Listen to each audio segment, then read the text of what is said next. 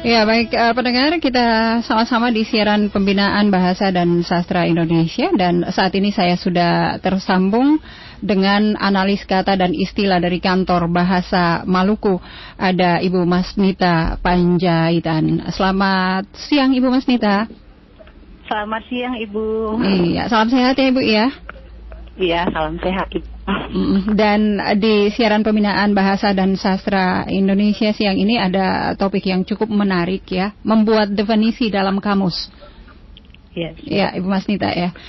Ya, dan uh, tentunya ini yang akan nanti uh, disampaikan kepada pendengar ya. Dan uh, silakan Ibu mungkin bisa menyapa pendengar yang ada di rumah atau uh, yang oh, lagi iya. dengar kita siang ini. baik. Selamat pagi para pendengar setia RRI di mana pun berada. Saya sangat senang dapat berjumpa pada siaran pembinaan bahasa dan sastra. Nah, topik pembahasan kita hari ini adalah membuat definisi dalam kamus. Pendengar, Maluku adalah salah satu provinsi di Indonesia yang memiliki jumlah bahasa terbanyak ketiga di Indonesia, yakni 62 bahasa daerah setelah Papua dan Nusa Tenggara Timur. Ini bisa dilihat di peta bahasa titik Kemdikbud titik go titik id. Saya ulangi, bahasa titik kemdikbud titik go titik id. Hmm. Dengan banyaknya jumlah bahasa daerah tersebut, dibutuhkan satu langkah untuk dapat melestarikan bahasa daerah tersebut dengan cara mendokumentasikannya dalam sebuah kamus. Hmm. Nah, keberadaan kamus bahasa daerah sangat perlu agar penutur muda dapat mengetahui dan memahami bagaimana bahasa mereka. Hmm dalam menyusun sebuah kamus, salah satu unsur yang sangat penting adalah bagaimana kita dapat mendefinisikan sebuah kata atau entry agar dapat didefinisikan dengan baik. Hmm. Maksudnya Ibu Eka, apa saya, suara saya terdengar? Dengar Bu, dengar dengar dengan baik. Oh ya, terima kasih. Oke, okay. Ibu Mas Nita, uh, ini ya selama ini kita sudah mendengar kata kamus itu kan sering sekali, mungkin dimulai sejak yeah. kita uh, duduk di bangku sekolah SD mungkin ya sudah mendengar kamus. Tapi uh, hmm. mungkin ada juga yang uh, belum mengetahui dengan pasti gitu ya atau uh, belum mengetahui apa itu kamus sebenarnya. Nah, yang dimaksud dengan kamus itu apa, Bu Mas Nita? Oke baik Bu. Nah kamus itu sendiri adalah buku ataupun karya rujukan ataupun acuan yang memuat kumpulan istilah atau nama yang susun menurut abjad beserta penjelasan tentang makna dan pemakaiannya. Nah, jenis kamus sendiri juga bisa dibagi atas beberapa yeah. segi. Bisa dibagi kalau dari segi bahasa itu ada contoh kamus eka bahasa, uh-huh. kamus dui bahasa, dan kamus multi bahasa. Uh-huh. Kalau dari segi medianya ada kamus media, ada cetak, elektronik, atau ada secara web atau daring. Hmm. Dari segi ukuran ada edisi standar, edisi ringkas, dan edisi saku. Nah, hmm. Nah terakhir dari segi cakupan itu ada kamus umum dan kamus khusus. Begitu Ibu Eka. Hmm, Oke. Okay. Iya. Ibu Mas Nita bagaimana keberadaan kamus di Indonesia saat ini ya Ibu Mas Nita mungkin uh, bisa dijelaskan juga karena uh, mungkin saja ketika kita uh, sudah ada di situasi seperti ini ya apalagi yang sudah tidak lagi membutuhkan kamus begitu mungkin uh, satu saat masih bisa membutuhkan begitu nah di Indonesia ini iya. bagaimana Bu kamusin? Nah, untuk saat ini sih yang paling banyak digunakan se atau sebagai rujukan bagi kaum pelajar ataupun kaum akademi itu KBBI Bu. Hmm. KBBI itu Kamus Besar Bahasa Indonesia. Yeah. Itu nanti ada dia secara daring mau daring itu dalam jaringan atau yeah. yang biasa kita dengar online. Yeah ataupun maupun secara luring atau offline. Nah, KBBI secara daring ini dapat bisa diakses di laman kbbi.kemdikbud.go.id. Yeah. Nah saya ulangi di laman kbbi.kemdikbud.go.id. Mm. Nah sedangkan kamu secara luringnya itu bisa diunduh di Play Store okay. menggunakan gawai atau Android. Mm. Informasi untuk kita semua juga. KBBI Daring ini dengan basis Kamus Besar Indonesia edisi kelima mulai di, tersedia secara publik itu sejak 28 Oktober tahun 2016 bertepatan dengan Hari Sumpah Pemuda yang ke-88. Begitu hmm. Ibu Eka. Dari pantauan Ibu juga teman-teman di kantor bahasa begitu ya. Ini kan uh, sudah dipublis begitu ya sejak tahun 2016. Nah, sampai sekarang ini apakah uh, sambutan masyarakat terhadap kamus online ini uh, baik atau seperti apa, Bu?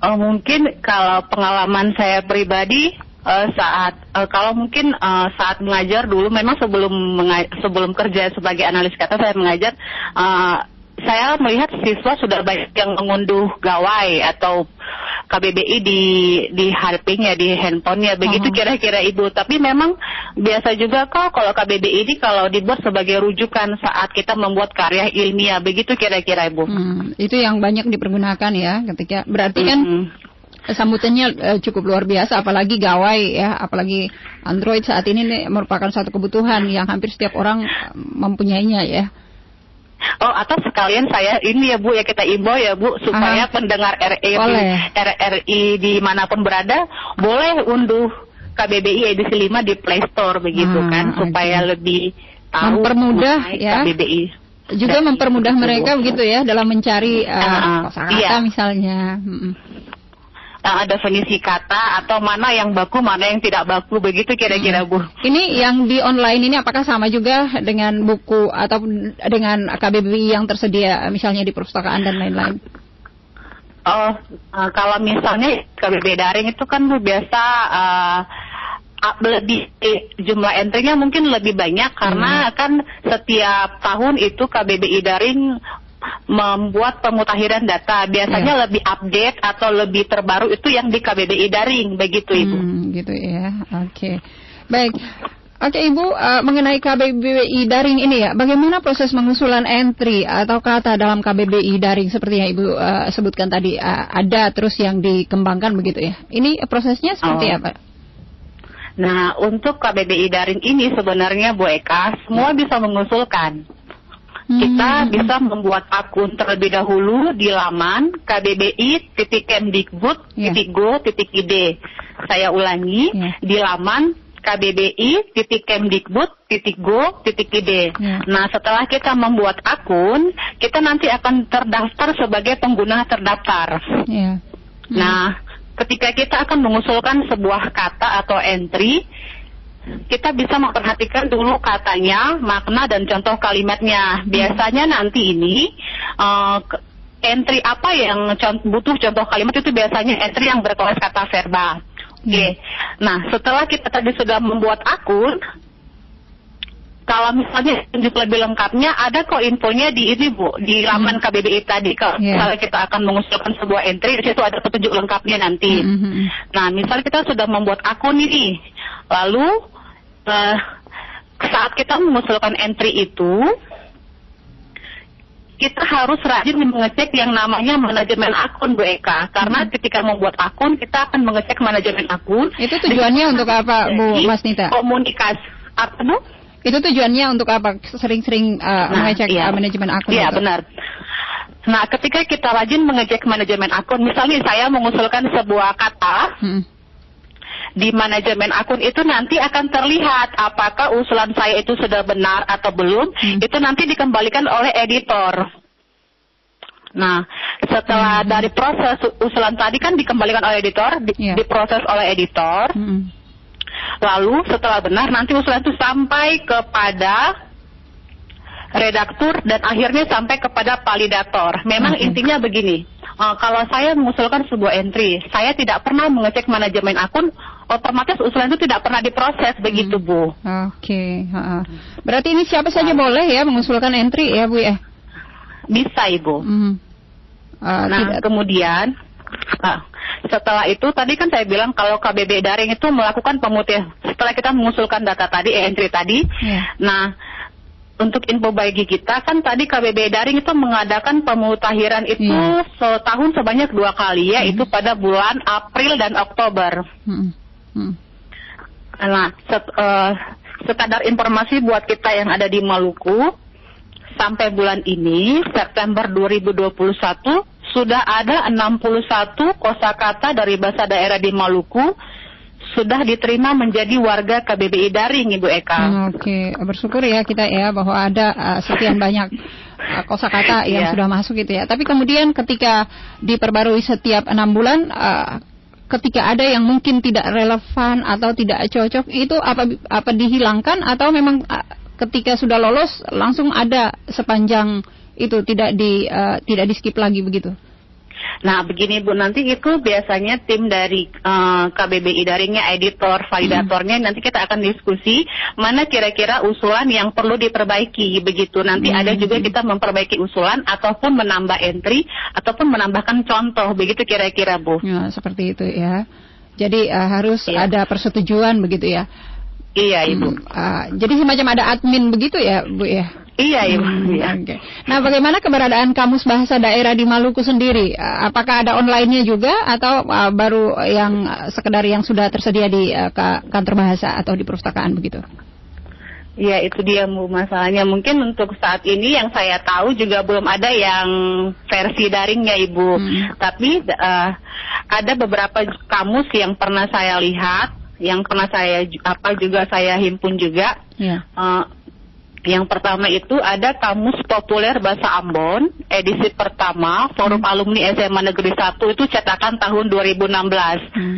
Nah, kemudian ada Kamus Bahasa Pordata Indonesia, karya Pak Pedre PMSC ini seorang misionaris Katolik di Tanimbar. Yeah. Ini cetakan pertamanya tahun 2017. Mm -hmm. Lalu ada kamus bahasa harian dialek orang Ambon disusun oleh Jan Piet Mailwa. Mm -hmm. Ini cetakan pertamanya tahun 2006. Nah selanjutnya ada juga Kamus Melayu Ambon Indonesia oleh D. Takaria dan C. Peter. Ini hmm. tahun 1998 hmm. oleh Pusat Pembinaan dan Pengembangan Bahasa yang sekarang sudah berubah menjadi Badan Pengembangan dan Pembinaan Bahasa Ibu. Ini tersedia di mana nah, saja Ibu Mas Nita? Mohon maaf saya potong. Apa Ibu? Kamus-kamus ini tersedia di mana saja? Apakah di uh, perpustakaan daerah ada atau ketika ada yang membutuhkan kamus-kamus ini bisa didapat melalui apa? Nah ini kemarin saya ketemu uh, ada di toko buku ibu, oh, tapi mungkin buku. tidak terlalu banyak jumlahnya. Mm-hmm. Saya dapat kemarin ini kamus yang Furdata dan harian di orang Bon ini di perpustakaan Pertiwi yang di kota ibu Eka. Oke, okay, hmm, tersedia di sana nah, ya. Lanjut. Iya. Berarti ada yang lain lagi eh, selain yang sudah ibu uh, hmm. sampaikan tadi. Iya. Hmm. Nah selanjutnya ada dari kantor bahasa Maluku sendiri ibu hmm. sudah menerbitkan beberapa kamus. Ya. Itu ada Kamus Dwi Bahasa Hitu Indonesia tahun 2017, Kamus Dwi Bahasa Aluni Indonesia tahun hmm. 2018, Kamus Dwi Bahasa Lisa Bata Indonesia tahun 2013, uh dan Kamus Percakapan Bahasa Aluni tahun 2018. Nah, hmm. untuk kamus ini bisa diunduh di laman kantor bahasa Maluku, Ibu. Hmm. Hmm. hmm.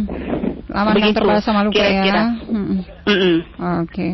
jadi ada yang mau membutuhkan bisa diunduh di sana ya, laman kantor iya. bahasa Maluku. Oke, okay.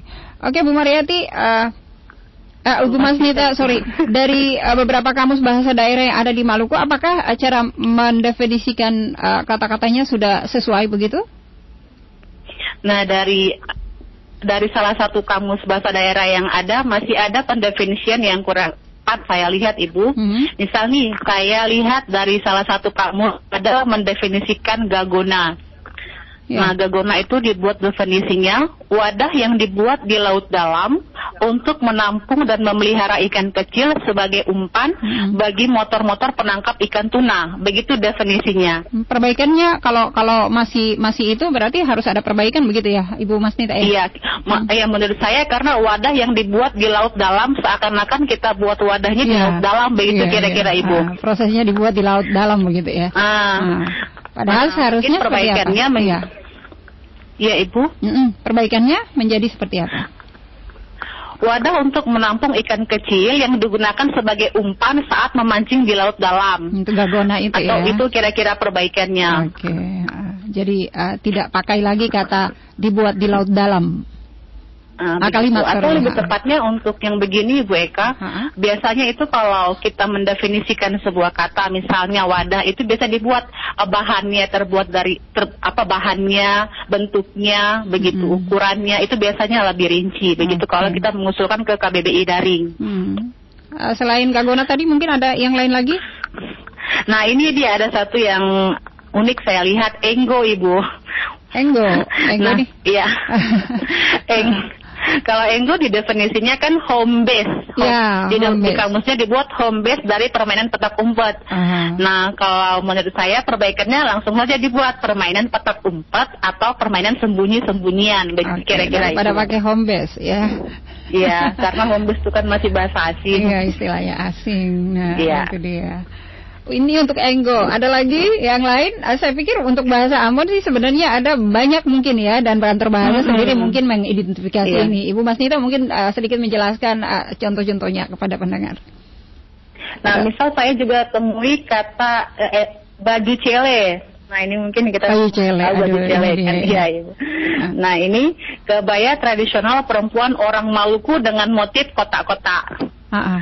Nah, ini sebenarnya sudah menggambarkan sih, cuma lebih menurut saya lebih baik biasa digunakan saat kapan begitu atau Ah, bahannya oke. terbuat dari apa begitu kira-kira Ah, sebaiknya Ibu Eka. hmm, ada penambahan seperti itu ya biar lebih jelas Mm-mm. begitu ya. Mm-mm. Yang lain lagi mungkin saya penasaran ingin tahu lebih banyak mungkin ya terkait dengan ah, apa namanya ah, definisi kata yang ada dalam kamus bahasa Maluku ini apakah sudah benar atau belum? Contoh lainnya Bu Mas Nita, Atau ini Bu, ada yang saya lihat bakunang-kunang. bakunang-kunang. Ah. ini Kalau bakunang-kunang itu definisinya yang saya lihat di kamus tersebut pandangan seperti melihat ada kunang-kunang diakibatkan karena pusing. kena pusing. Ya, ah. Kalau ini bakunang-kunang ini seperti kita merasakan ya Ibu atau kita ah. Nah, jadi lebih baik dibuat definisinya itu kan dia berkelas kata verba.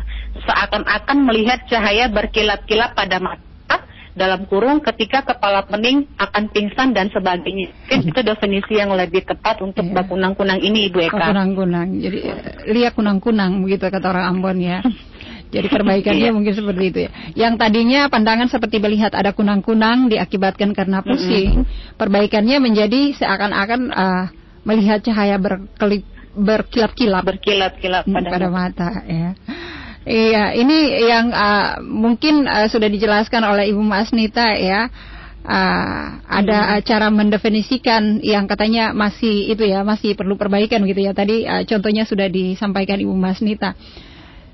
Ya, dan ah, Iya. tentunya definisi-definisi yang sesuai dalam kamus juga ah, Ibu Mas Nita dan teman-teman menemukan atau mungkin sudah dilakukan definisi-definisi yang sesuai dalam kamus Bu Mas Nita? Iya, iya Ibu sudah. Nah, sebelum kita membahas contoh definisi yang sesuai, Ah. kita bahas dulu bagaimana sebenarnya cara mendefinisikan sebuah kata atau entry, begitu Ibu Eka. Hmm, iya boleh. Misal kita akan mendefinisikan kata dari kategori fauna. Fauna. Nah, mm-mm. hal yang pertama kita lakukan adalah kita menentukan eh, kelasnya atau golongannya atau genusnya. Mm-mm. Misal apakah dia dari kelas mamalia, reptilia dan sebagainya. Kemudian kita tentukan ciri fisiknya, makanan yang dikonsumsi, habitatnya atau tempat hidupnya, fungsinya, Misal apakah dia untuk mengangkut, mengembala, atau dipiara untuk mengambil daging dan susunya. Dan yang terakhir itu disebutkan nama latinnya. Nah, Hmm. dari ketentuan yang sudah kita buat ini, kita bisa buat definisi satu. Misalnya satu contoh dari kategori fauna. Saya ambil contohnya sapi. Mis- Jadi sapi definisinya binatang pemama biak, bertanduk, berkuku genap, berkaki empat, bertubuh besar, dipiara untuk diambil daging dan susunya. Begitu kira-kira definisinya Oh, Ibu Eka. ya, definisi. Untuk sapi ya. Hmm. Hmm. Iya. Ya. Atau misal kita mendefinisikan dari kategori flora. Mm-mm. Nah, tapi pengalaman dari kami tim kamus di kantor bahasa Maluku Hmm. Untuk mendefinisikan flora ini biasa ada kendala penyebutan nama Latin Ibu Eka. Hmm, Oke. ya. Karena ada tanaman-tanaman tertentu yang kita tidak tahu nama latinnya. Jadi biasanya langkah yang kami lakukan, kami foto, lalu kami cari di Google atau kalau saya sendiri saya tanya ke teman-teman guru biologi, mungkin mereka lebih tahu Hmm. itu nama latinnya apa, begitu Ya, kira-kira Ibu ah, Eka. Ya, ya, itu itu yang dilakukan ya agar uh, penyampaian ataupun penulisan uh, tidak salah begitu ya Ibu Mas Mm-mm. Nita ya. Ya, kita masih sama-sama di siaran uh, Pembinaan Bahasa dan Sastra Indonesia. Bu Mas Nita, saya berharap Ibu masih dengan kami dulu. Kita akan kembali lagi iya. setelah kita dengarkan yang berikut ini dulu, Bu ya. Oke, baik Ibu Eka. Pendengar tetap bersama kami di Pro 1 RRI Ambon. Baik, pendengar kita kembali lagi di siaran pembinaan bahasa dan sastra Indonesia dan uh, masih bersama kita Ibu Mas Nita yang uh, akan menjelaskan selanjutnya untuk Anda ya pendengar terkait dengan yang sudah disampaikan tadi ya definisi yang sesuai dalam kamus tadi sudah disampaikan contoh di antaranya uh, ada contoh yang sudah dijelaskan kemudian sampai tadi di kategori flora ya Bu Mas Nita ya. Iya, Ibu Eka. Iya, silakan dilanjutkan uh, terkait uh, definisi dari kategori flora ini yang uh, tadi sudah disampaikan kalau tidak mengetahui dapatnya melalui uh, apa pengajar gitu ya atau guru-guru uh, biologi dan sebagainya ataupun uh, dicari melalui uh, Google dan lain sebagainya. Ya, dijelaskan kepada pendengar Bu lanjutan dari uh, definisi dari kategori flora ini. Iya, baik pendengar pendengar RRI di mana pun berada, misal kita akan mendefinisikan sebuah entry atau kata dari kategori flora. Hmm. Yang pertama kita tentukan dulu kelasnya, apakah dia dari kategori rumput, gulma, pohon, hmm. buah dan sebagainya. Yeah. Kemudian apakah sifatnya merambat, menjalar, kemudian hmm. ciri fisiknya, hmm. habitatnya atau tempat hidupnya, fungsi hmm. dan nama latin atau ilmiahnya. Hmm. Nah dari ketentuan yang sudah kita ambil tadi, kita akan buat contoh. Misal kita akan ambil contoh cemara. Nah, cemara itu definisinya pohon yang berbatang lurus, tingginya bisa mencapai lebih dari 20 meter, kayunya berwarna kelabu, kayunya berwarna kelabu kemerah-merahan, padat dan keras, dapat digunakan sebagai bahan bakar yang sangat baik. Daunnya berbentuk jarum, kulit kayunya digunakan untuk obat disentri, daunnya dapat diekstrak untuk pengobatan penyakit kejang. Nah, hmm. untuk cemara ini nama latinnya Casuarina equisetifolia, begitu kira-kira Ibu Eka. Iya, atau yang uh, orang sini mungkin ya. Saya juga kurang ini, tapi ada juga yang namanya pohon kasuari. Mungkin diambil hmm. dari uh, bahasa Latinnya itu ya, atau nama Latinnya oh. itu. Ternyata uh, ternyata sampai sedetil itu ya, uh, Bu Mas Nita ya penjelasannya. Kalau sudah sampai dimasukkan ke dalam sebuah kamus begitu ya. Iya, lebih tepatnya okay. kalau misal diusulkan ke KBBI dari begitu. Oke. Okay. Nah, kategori flora itu untuk kategori flora ya. Ada lagi kategori lain, Bu Mas Nita?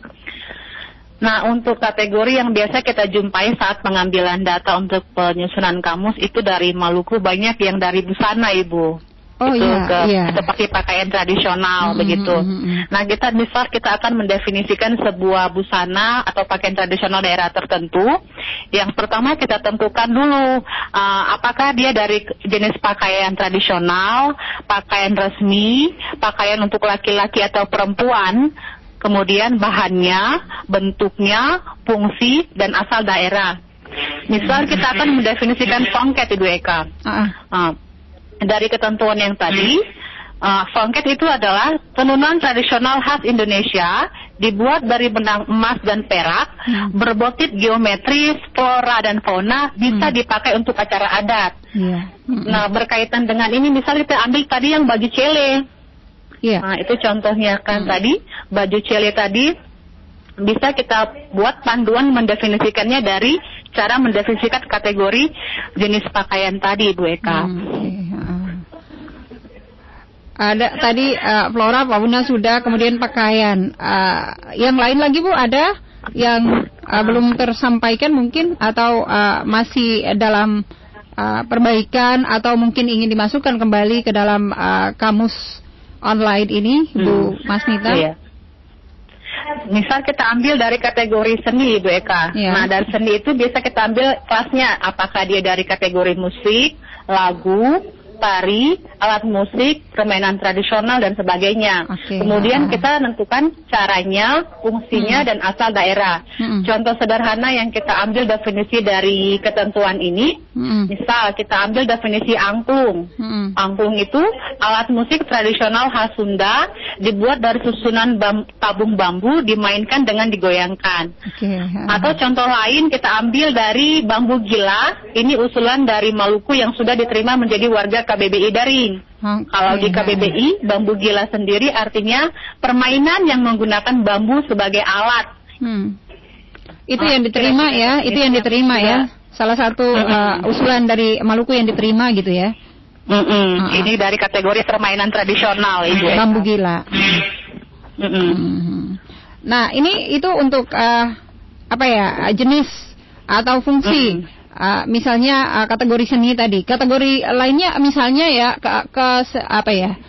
penyampaian ataupun uh, keseharian kita itu kan saling menyapa begitu di daerah masing-masing mm -hmm. itu kan punya yeah. ya. Apakah ya, Maluku sudah pernah mengusulkan uh, sapaan-sapaan begitu yang ada di Maluku? Oh iya boleh. Apakah yeah. uh, ini sudah pernah diusulkan atau seperti apa Bu Mas Nita? Oh ya sudah pernah diusulkan. Nah selanjutnya kita ambil contoh misal dari kategori sapaan. Hmm. Nah kalau dari kategori hmm. sapaan kita tentukan dulu apakah dia uh, sapaan, sebutan, gelar atau jabatan. Nah kemudian fungsinya dan asal daerah. Okay. Contoh yang kita ambil dari kategori sapaan yang dari kosakata Maluku yang sudah diterima di KBBI daring itu bisa kita ambil kata usi Ibu Eka. Usi. Nah, yeah. us, uh. iya usi. Usi itu kalau di KBBI artinya kata sapaan kepada perempuan muda Ambon yang beragama Kristen begitu. Yeah. Mungkin nanti ada lagi usulan-usulan lain yang hmm. bisa diusulkan yang okay. khas dari Ambon dari Maluku begitu kira-kira. Oke. Okay. Jadi uh, tidak menutup kemungkinan ya ketika ada yang mm -hmm. uh, punya gitu ya yang uh, mendapatkannya mm -hmm. di Maluku gitu se selain mm -hmm. uh, tadi mungkin atau uh, pengusulan ini atau melalui kantor bahasa dulu ataukah per orang bisa langsung mengusulkan begitu Bu? Per orang Asli bisa Ibu tadi bisa membuat akun dulu di laman itu tadi KBBI hmm. tadi. Hmm, gitu ya. Caranya seperti itu ya membuat akun kemudian hmm. bisa mengusulkan begitu ya. Hmm. Iya. Ada lagi Bu yang ingin disampaikan silakan Bu Mas Nita. Nah ini mungkin uh, dari beberapa kosakata kita yang sudah dari dari Maluku yang sudah diterima itu, misal dari kategori uh, apa uh, peralatan mandi, peralatan apa, apa lagi ya, uh, memancing itu juga bisa sih Bu Eka. Mm -hmm. Nah misal dari kategori peralatan mandi, misalnya apa Bu? Nah biasanya kalau peralatan mandi itu atau apa kita tentukan hmm, kelasnya apakah dia dari Halo? Halo, iya, dilanjut Bu. Oh ya jelas Ibu. Ya. Nah misal kita ambil dari kalau kategori perlengkapan, hmm. bisa itu alat masak, alat makan, alat pertukangan, senjata, hmm. kemudian bahannya, bentuknya, fungsinya, hmm. asal daerah. Itu kira-kira kalau tadi dari kategori perlengkapan itu Ibu hmm. Eka. Okay. Nah contohnya dari yang kategori ini ada sabun. Sabun. Itu kategori dari kata bakurung untuk bahasa kur. Oh iya. Hmm. ya, bakurum itu dari bahasa kur, artinya sabun yang terbuat dari rumput-rumputan, biasa digunakan oh. untuk mandi. Ini definisi yang sederhana namun diterima, mungkin karena belum ada, begitu Ibu Eka. Saya malah mengartikan bakurung itu sesuatu yang lain lagi, Bu. Ternyata dari bahasa kur. Ternyata dari bahasa kur, Ibu Eka. Uh, iya, dan itu diterima ya, Bu Mas. Iya. Mm. Mm. Uh, uh. Padahal kalau ada yang mengusulkan juga bakurung itu uh, istilahnya orang yang apa ya tidak mau keluar rumah. Hmm, hmm. boleh. Ya versi versi yang lain ya. Eh, tadi kan kalau bakurung hmm. versi bahasa Kuri itu kan sabun ya. Hmm. Tapi kalau di daerah lain yang ada di uh, Maluku itu bakurung uh, artinya uh, tidak mau keluar rumah, mengurung diri di rumah oh, gitu. Oh iya begitu. Itulah uniknya bahasa-bahasa daerah di negara kita Ibu Eka. Oke. Okay. iya. Nah, itu ya. Saya saya malah uh, seperti yang saya sampaikan tadi, saya baru mendengar ada bahasa kur uh, bakurung yang artinya sabun gitu. Hmm. Baik, terima kasih sudah menyampaikan ya. Tidak perlu membuka kamus lagi, kamus cetak maupun kamus online untuk mendapati iya, bahasa bakurung ini, uh, kata bakurung ini ya, Bu Masnita. Ya, bagaimana dengan alat-alat untuk uh, membersihkan halaman, misalnya rumput, misalnya kalau di Ambon itu kan mm-hmm. misalnya ada kata-kata misalnya kalau membersihkan rumput itu pakai mm-hmm. apa ya kata pameri, parang itu. Mm-hmm. Itu juga kan ini ini juga kan yang mungkin bisa diusulkan ya Bu Mas Nita ya. Iya, tapi memang Bu, uh, Ibu Eka, kalau ketika kita mengusulkan itu ada hal yang harus kita perhatikan Apa itu, karena Mas Nita? ada juga syarat saat kita mengusulkan sebuah kata ke KBBI daring. Hmm, yang pertama itu? itu syaratnya harus unik. Hmm, unik. unik itu maksudnya uh, entry itu belum bisa diungkap diungkapkan dengan definisi bahasa Indonesia. Maksudnya Hmm. bagaimana ya? Hmm, belum bisa diungkapkan dengan satu kata dalam bahasa Indonesia. Kita ambil contoh yang unik itu tinggi mini, Ibu. Nah, tinggi mini ini unik karena apa? Ini definisi dari Papua. Tinggi mini artinya kebiasaan masyarakat adat Papua memotong jari sebagai tanda duka jika ada Hmm. keluarganya yang meninggal. Iya. Ini kan unik karena tidak di semua daerah ada iya. kebiasaan seperti ini. Itu kira-kira salah satu syarat juga Mm-mm, saat kita mengusulkan kosakata ke KBBI daring, Ibu Eka. Oke, ha, syarat lainnya apa Bu? Uh, eufonik maksudnya itu kayak eufonik itu uh, kata itu lazim didengar, tidak asing begitu kira-kira. Hmm, hmm, hmm. Iya, iya. Selanjutnya tidak berkonotasi negatif. Iya. Mhm. Mungkin kalau Ibu Eka dengar kata lokalisasi dan pokok persoalan, mana yang maknanya lebih negatif? Hmm, Iya. ha, ha. Yang Lebih- itu kira-kira harus kita Hmm. gunakan uh, kono- uh, kata itu tidak berkonotasi negatif, Mm-mm. kemudian turut dengan kaidah bahasa Indonesia dan kerap dipakai. Nah, kerap dipakai ini contoh kata ambiar. Ambiar Iya. ini juga seperti sudah kerap dipakai, maka bisa diusulkan KBBI daring. Begitu kira-kira Ibu Eka. Ya, benar sekali ya. Dan eh, Ibu eh, ini eh, karena sudah kita sudah Iya. di eh, 37 menit, mungkin eh, ada yang belum tersampaikan Bu dalam siaran eh, siang ini atau eh, mungkin ada yang ingin Ibu sampaikan lagi terkait dengan topik yang eh, kita bahas ya di siaran pembinaan bahasa dan sastra Indonesia ini ya, Bu Masnita. Silakan. Oke, baik. Ya, baik Ibu Eka. Mungkin ini sebagai penutup ya Ibu Eka. Oke. Oke, pendengar RRI di mana pun berada, untuk tetap melestarikan bahasa daerah yang di Maluku, kita dapat melakukannya dengan mengusulkan kosakata dari bahasa kita ke KBBI, ke, ke KBBI daring atau dengan menyusun kamus bahasa daerah kita masing-masing. Ya. Karena ada beberapa komunitas masyarakat yang secara mandiri berusaha menyusun kamus bahasa daerahnya. Mm-mm. Namun saat menyusun kamus tersebut baiknya memperhatikan bagaimana penyusunan entry atau kata Hmm. supaya Hmm. tidak membingungkan saat kita membaca membacanya. Nah, Hmm. demikian hal yang dapat saya sampaikan mengenai cara membuat definisi dalam kamus. Mm-mm, cara membuat, Para ya. pendengar, jika ingin bertanya tentang ilmu kebahasaan atau kesastraan, para pendengar bisa menghubungi kami di nomor 0812-4051-7799. Saya ulangi di nomor 0812-4051-7799. Para pendengar juga bisa menghubungi kami di media sosial Kantor Bahasa Maluku, baik dari Instagram maupun Facebook, maupun laman di kantor bahasa Maluku titik Kemdikbud titik go titik id. Ya. Pada media sosial kantor bahasa Maluku juga tersedia informasi yang lengkap tentang kebahasaan dan kesastraan melalui kajian-kajian yang telah dilakukan. Para pendengar juga bisa menyumbangkan tulisan berupa tulisan tentang bahasa dan sastra di majalah Fuli Iya. dan makalah ilmiah tentang bahasa dan sastra daerah di kantor kami melalui laman totobuang titik Kemdikbud titik go titik id. Iya. Saya ulangi totobuang titik Kemdikbud titik go titik id. Ya terima kasih. Baik.